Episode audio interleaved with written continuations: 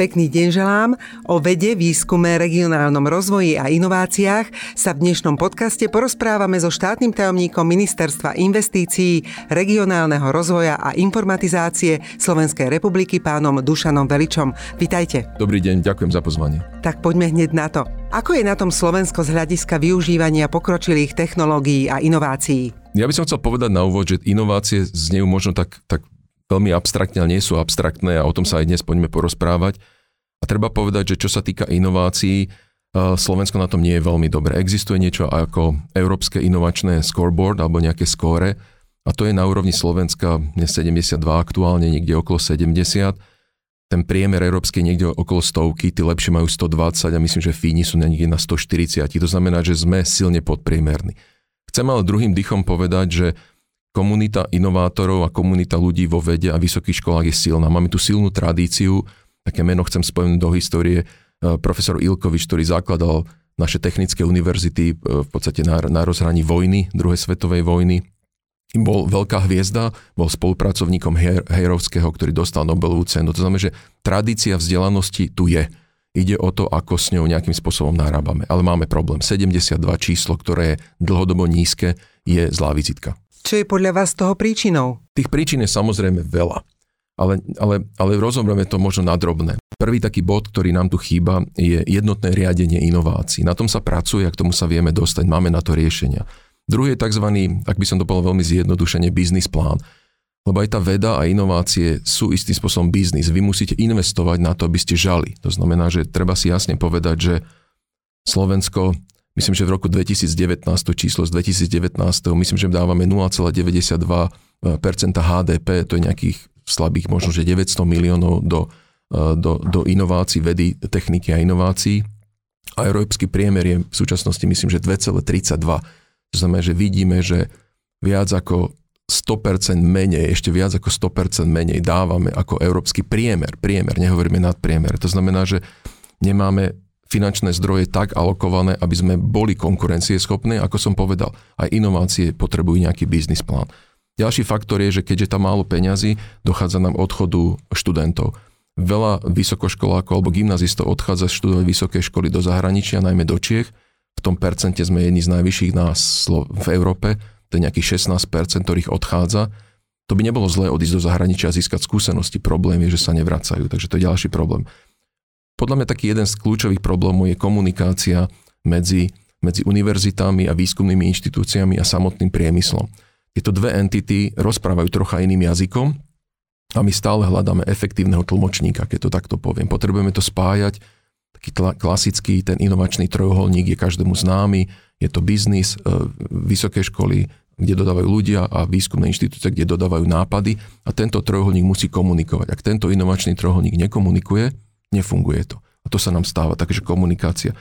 Ďalší problém je, naše small and medium enterprises, teda malé a stredné podniky, sú veľmi zraniteľné práve preto, že ich pridaná hodnota je často nízka, nevedia investovať do inovácií a preto často odchádzajú z trhu predčasne. To znamená, ich robustnosť je veľmi slabá.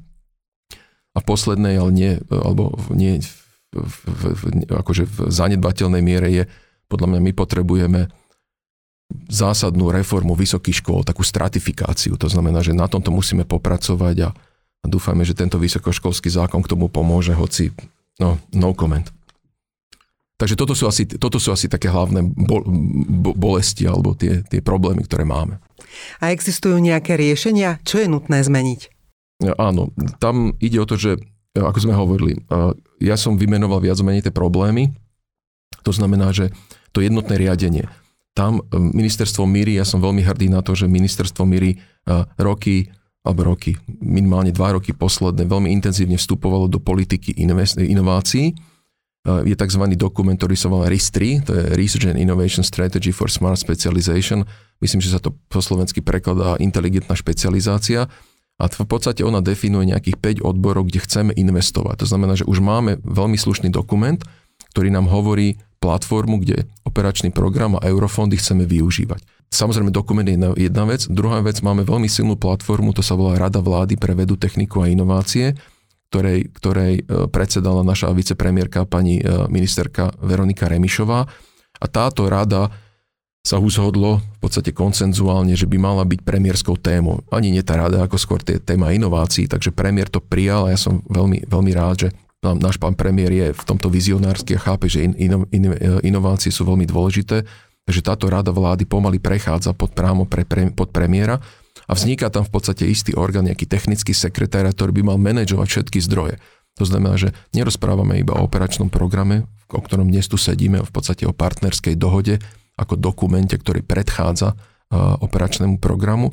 Takže nie sú to len tieto peniaze, je to aj plán o odolnosť obnovy a odolnosti, RRF plán. Samozrejme sú tam aj peniaze štátneho rozpočtu, ktoré plynú do vedy, techniky a inovácií a v neposlednej, alebo možno, že aj v tej prvej rade, aj investície od súkromných investorov, lebo investície do, do inovácií musia byť nejakým spôsobom paritne zastúpené a v Európskej únii ten priemer je taký, že viac menej dve tretiny práve dáva súkromný investor.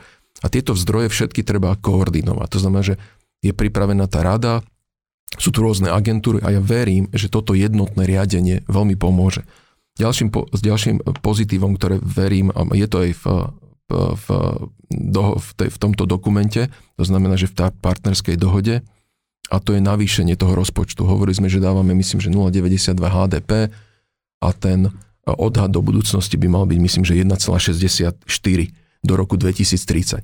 To je veľmi slušný nárast, je to, je to nárast o skoro 100%, hej, keď veľmi budem zaokrúhlovať, čo je veľmi pozitívne. Avšak si treba uvedomiť, že do roku 2030 je ďaleko a ostatné krajiny budú tiež investovať a keď teraz už zaostávame za európskym priemerom, zaostávame aj za Českou republikou, s ktorou sa často porovnávame aj celkom logicky, historicky, tak ak Česká republika bude postupovať tiež takýmto tempom, tak zase asi ostaneme pod tým priemerom, čo nie je dobrá správa, lebo aj tie inovácie sú v podstate pod vplyvom konkurenčného prostredia. Vy tých ľudí potrebujete zaplatiť, motivovať, potrebujete vytvárať to prostredie. Inovačné prostredie, ako každé iné podnikateľské prostredie, inovačné prostredie je veľmi podobné. Takže správa je to dobrá, že ideme navýšiť, uvidí iba čas, či to navýšenie bolo dostatočné.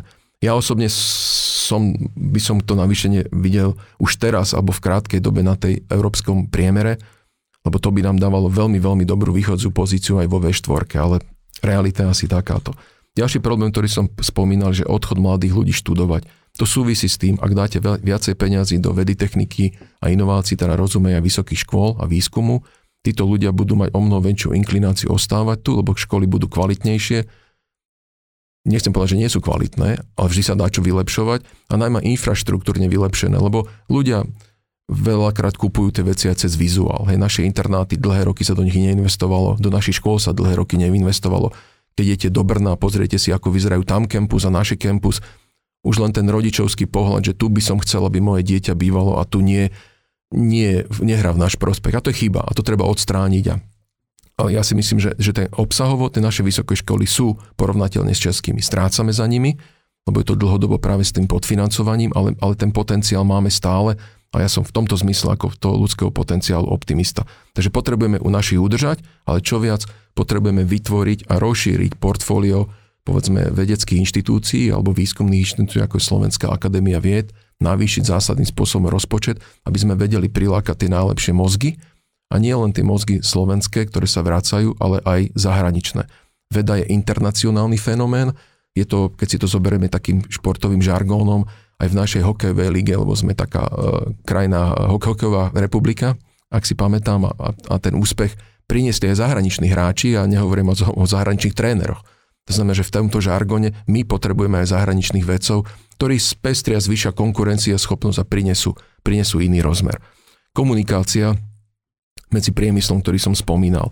Medzi priemyslom a, a, tou, a tou výskumnou alebo inovačnou, inovačnou komunitou je veľmi dôležité podporiť, samozrejme rozprávanie sa je dôležité, ale ja myslím komunikáciu to, že sa budú vypisovať efektívne e, grantové výzvy.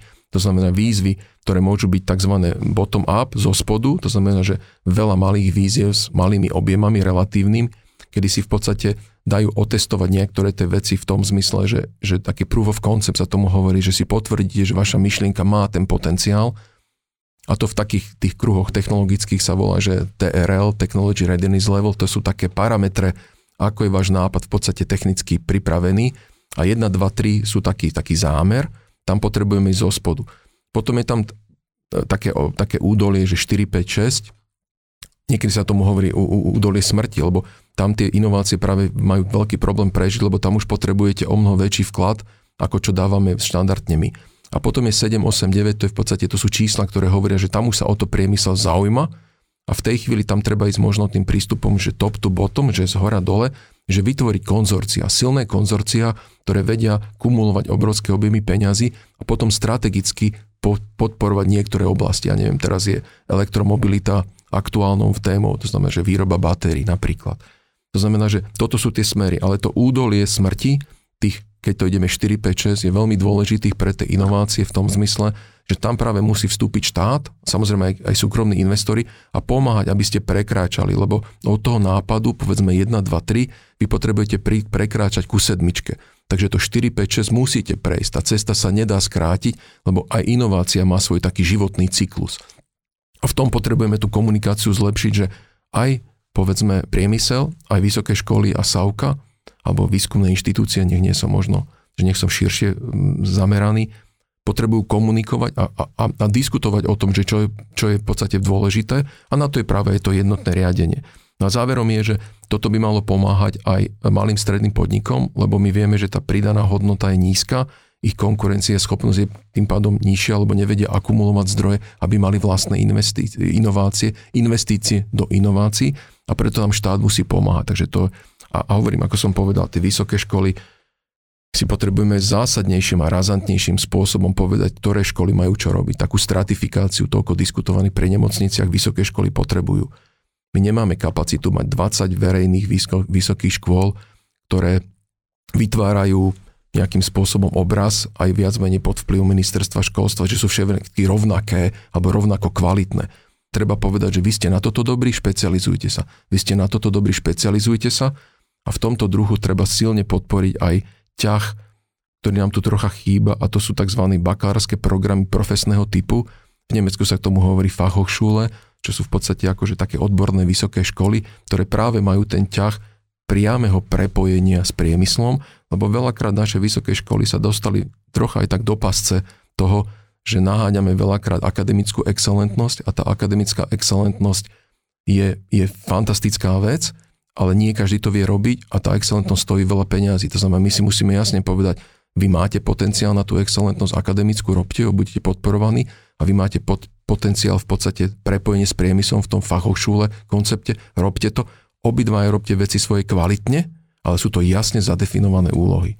Takže toto sú asi nejaké riešenia. A ak by všetko išlo ideálne, aké výsledky očakávate? No, je to asi pomerne jednoduché povedať, že ak splníme všetky tieto ukazovatele a navýšime to viac ako z tých 1,64, čo by som bol veľmi rád, tak do, do 2030, tak predpoklad je, ako z tej skúsenosti, že máte tento biznis plán, to znamená, že viete, koľko by to malo stáť, potrebujete viac, viete kroky, ktoré máte spraviť.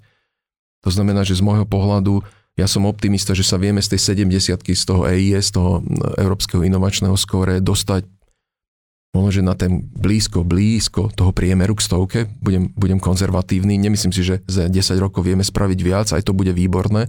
Myslím, že Česká republika je teraz na 90 takže ak by sme ich vedeli nejakým spôsobom dobehnúť, to bol veľký úspech, ale to je možno veľmi optimistické. Ale čo je pre mňa veľmi dôležité, že my vieme, že inovácie prinášajú zmenu v podstate v tom nejakom výrobnom alebo portfóliu alebo portfóliu služieb na vyššej úrovni. Vyššia úroveň znamená vyššia pridaná hodnota, to znamená, že výrobok viete predať za drahšie alebo službu viete predať za drahšie. Tým pádom je to, že ľudia, ktorí ich robia, majú vyššie platy a o to nám každému ide, akože nie len o peniaze, ale v podstate ten spokojný život a tým sa aj zvyšuje životná úroveň. To znamená, že úmerne s týmto, ja verím, že čo je veľmi dôležité z toho makroekonomického hľadiska, že musí naraz HDP, preto to všetci robíme. Inovácia není, ako som povedal, nejaké magické slovičko. To je v podstate, tak by som povedal priateľsky povedané slovo reforma, hej, že my stále musíte meniť veci. Ak chcete ostať v biznise, v akomkoľvek, musíte byť inovatívni, meniaci sa a prispôsobujúci sa na to, aby ste boli na tej konkurencie, na, kon, na tom konkurenčnom poli konkurencie schopný. To je, to je hlavný fenomén. Takže ak to zvládneme a investujeme dostatok a zvládneme manažerské kroky, narastie nám HDP a zvýši sa životná úroveň. To je cieľ. Motiváciou inovácií to znamená, že nie je nejaká filozofia, je to skutočne, skutočne zvýšenie HDP zvýšenie plátov a teda aj životnej úrovne. A samozrejme vieme, to nie je tajnosť a to je napríklad aj úloha nášho ministerstva, e, ktoré má v názve regionálny rozvoj, to znamená, bereme ho veľmi vážne a, a je fér možno aj spomenúť, že strana za ľudí je veľmi hrdá, že môže pomáhať tomuto ministerstvu, lebo my sme stranou regiónov, ale v tomto zmysle to treba zobrať, že nie všetky regióny majú životnú úroveň Bratislavy a preto im treba pomáhať. To znamená, že na Slovensku máme e, istú regionálnu politiku, ktorá bola posledné roky zanedbávaná, ale my sa teraz na ministerstve veľmi snažíme, napríklad teraz pripravujeme nový zákon, novelu zákona o regionálnom rozvoji, kde by sme to chceli podchytiť. A tam tá previazanosť je úplne jednoznačná v tom, že ako je tá národná stratégia inovácií, tak táto stratégia musí byť premietnutá aj do tzv. regionálnych inovácií. A týmto smerom chceme ísť. Čo presne predstavujú regionálne centrá? v rámci, v rámci míry a v rámci celkovej tej koncepcie regionálne centra sú detašované pracoviska ministerstva míry. Sú to v podstate e, predlžená ruka v regiónoch, to znamená, že chceme, aby, aby, aby tá vláda alebo, alebo tá, to centrálne riadenie bolo čím viacej prenášané na samozprávu a to bereme v tej koncepcie v dvoch rovinách. V jednej rovine, že im pomáhame manažersky, to znamená, že regionálne centra budú alebo už sú, už sú etablované v siedmých eh, krajských mestách, bude aj v Bratislave nejaká pobočka, ale, ale, ale koncepčne v siedmých krajských mestách, ktorých úloha je informovať regióny, to znamená, že 8 krajov o operačnom programe. To znamená, že sú to v podstate administratívne jednotky, ktoré predlžujú ten vplyv toho ministerstva. Na druhej strane ľudia sú rekrutovaní z regiónov, aby aj tá kvalita tých ľudí, projektových manažerov alebo všeobecne manažerov, štátnych manažerov bola zachovaná aj v tých regiónoch a nebolo všetko nasávané iba do Bratislavy, aby tie regióny si to podržali. A je to v súlade aj s tým, že chceme podporovať samozprávy. A veľmi dôležitá koncepcia aj v rámci MIRI je o tom, že na našom ministerstve podstate prvýkrát v rámci nášho operačného programu, o čom rozpráva aj partnerská dohoda, meníme trocha filozofiu, takú paradigmu, že peniaze do regiónov išli zväčša dopytovo. To znamená, že vypísala sa výzva, dobre mienená určite a potom sa napísali projekty, mnohé úspeli a mnohé neúspeli, lebo ten investičný dlh je na Slovensku veľký a tých peňazí nie je na všetky projekty, ale v princípe išlo o to, že do priestoru išla nejaká výzva a vracalo sa to do Bratislavy ako istá súťaž. Na súťaži nie je nič zlého, ale treba nájsť aj tú správnu mieru, lebo tá súťaživosť má svoje pozitíva, ale svoje pozitíva má aj istým spôsobom taká tá samozprávny vplyv. A to sme zmenili. Samozprávy vo forme žúb, ktoré, sú, ktoré v podstate pokrývajú celé Slovensko, plus sme vytvorili novú koncepciu a to sú také jadrové mestá, ktoré okolo seba majú takú tú, tú spádovosť nejakú, my tomu voláme udržateľný mestský rozvoj, je to umre, je to skrátka, ktorých je 18, v podstate župy spolu s, spolu s týmito mestami vytvárajú takú kostru toho, aby ten regionálny rozvoj bol riadený zo spodu. To znamená aj, aj župy, aj tieto umre, keď to takto poviem, alebo tieto mestské jadrá, keď to tak poviem, majú vytvorenú tzv. integrovanú územnú stratégiu. V princípe to je iba tak vzletne nazvané to, že oni sami si povedia, čo chcú, to znamená vytvoria si stratégiu a potom na, na, na, na báze svojich inštitúcií povedia, čo ten región najviac chce a potrebuje. Lebo región najlepšie vie, čo chce. To znamená, že nemusí to robiť ako keby Bratislava od zeleného stola a potom sa len formálne vypíše výzva na to, čo oni žiadajú. To znamená, že žiadne dopytovanie, ale je to v podstate od nich priama požiadavka. A ja som veľmi hrdý, že s týmto ministerstvo prišlo, lebo v podstate skutočne dotvárame tú, tú realitu samozpráv. Hej. Toto, je, toto je to ozajské samozprávne členenie a samozprávne riadenie. Aké ďalšie orgány sa zapájajú do regionálneho rozvoja? Hej, to znamená, že ako sme hovorili, že MIRI e, ako ministerstvo má pod sebou operačný program, samozrejme my musíme spolupracovať a spolupracujeme s ostatnými ministerstvami, kde sa bude v budúcom období 21 až 27 prerozdeľovať tých skoro 13 miliard a pria, práve cez, cez, cez, práve cez, ten, cez tieto e, integrované územné stratégie, to znamená, že tie požiadavky zo spodu sa má alokovať skoro, skoro 2 miliardy. To znamená, že aj toto chceme manažovať. To znamená, že máme tam župy a máme tie jadrové mestá a oni majú vytvorené také poradné orgány, ktoré sa volá Rada partnerstva na župách a čo sa volá na, na tých jadrových mestách, tak to sa volá kooperačná rada. A tieto, tieto rady v podstate kreujú tieto zásobníky a majú samozrejme aj, aj, aj technickú asistenciu, to je v prípade technického sekretariatu na župách, alebo tie, alebo, alebo tie kapacity, uh, administratívne kapacity, ktoré budú na tých jadrových mestách. To znamená, že, že štát im zaplatí aj nejakú technickú podporu. To znamená, že majú nejakú rozhodovacie telesá, ale majú aj nejakú technickú podporu, ktorá je financovaná, financovaná zo štátu.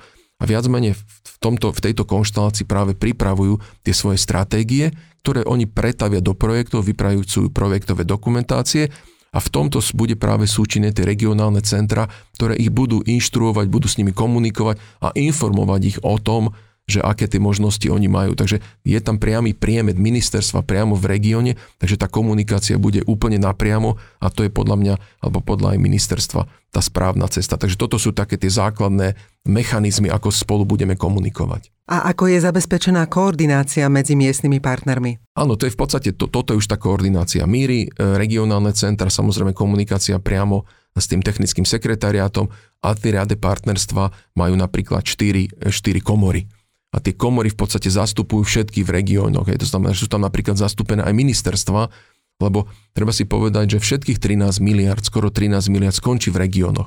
Ide o tom, o akom mechanizme. Že približne 10 miliard, cez 10 miliard ide cez ministerstva a, a približne tie, tie 2 miliardy idú práve samostatne.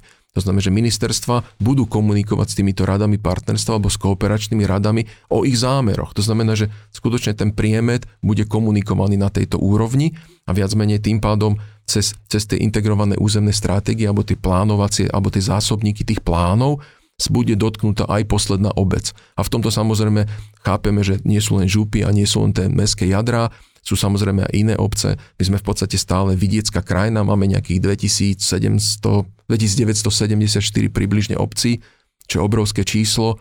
To znamená, že nechceme zabúdať aj na nich, intenzívne komunikujeme so, s MOSom, Samozrejme nechceme zabudnúť na iné mesta, ktoré nie sú jadrové, lebo aj tie sú dôležité. Intenzívne komunikujeme aj s Úniou miest Slovenska a samozrejme prirodzený partner je pre nás SK8, to znamená Župani. Dnešný podcast sme začali inováciami. Čakajú aj regióny nejaké inovácie? Samozrejme, začali sme inováciami a bol by fér skončiť s inováciami. To je naša, naša srdcovka. Inovácie sa asi nedajú veľmi deliť na také alebo onaké, ale vieme ich ako administrovať pod nejakým názvom a my vieme, že v tých inováciách sú silné práve tie vysoké školy a výskumné inštitúcie, minimálne na tej TRL 1, 2, 3 a samozrejme potom aj, aj firmy v 789, ale práve to údolie, ktoré by sme chceli prekráčať, sme si vedomi, že je veľmi citlivé, aj citlivé práve v tých malých firmách a v regiónoch a tam chceme byť veľmi nápomocní. To znamená, že máme pripravenú stratégiu regionálnych inovácií a spolu aj so župami, ktoré majú regionálnu inovačnú stratégiu, budeme spolupracovať. Máme na to um, istú alokáciu, nie, nie, nie obrovskú, ale nie malú, Myslím, že budeme vedieť efektívne komunikovať s regiónmi a pomáhať im prekonávať tie problémy a zapájať tie inovácie, nielen tie technické, ale aj tie sociálne do života, aby sa tá kvalita života zlepšovala. Takže áno, sme pripravení. Ďakujem za všetky odpovede. Hosťom dnešného podcastu bol štátny tajomník Ministerstva investícií, regionálneho rozvoja a informatizácie Slovenskej republiky, pán Dušan Velič. Ďakujem veľmi pekne za pozvanie a držme si palce. Ďakujeme a ďakujeme aj za pozornosť.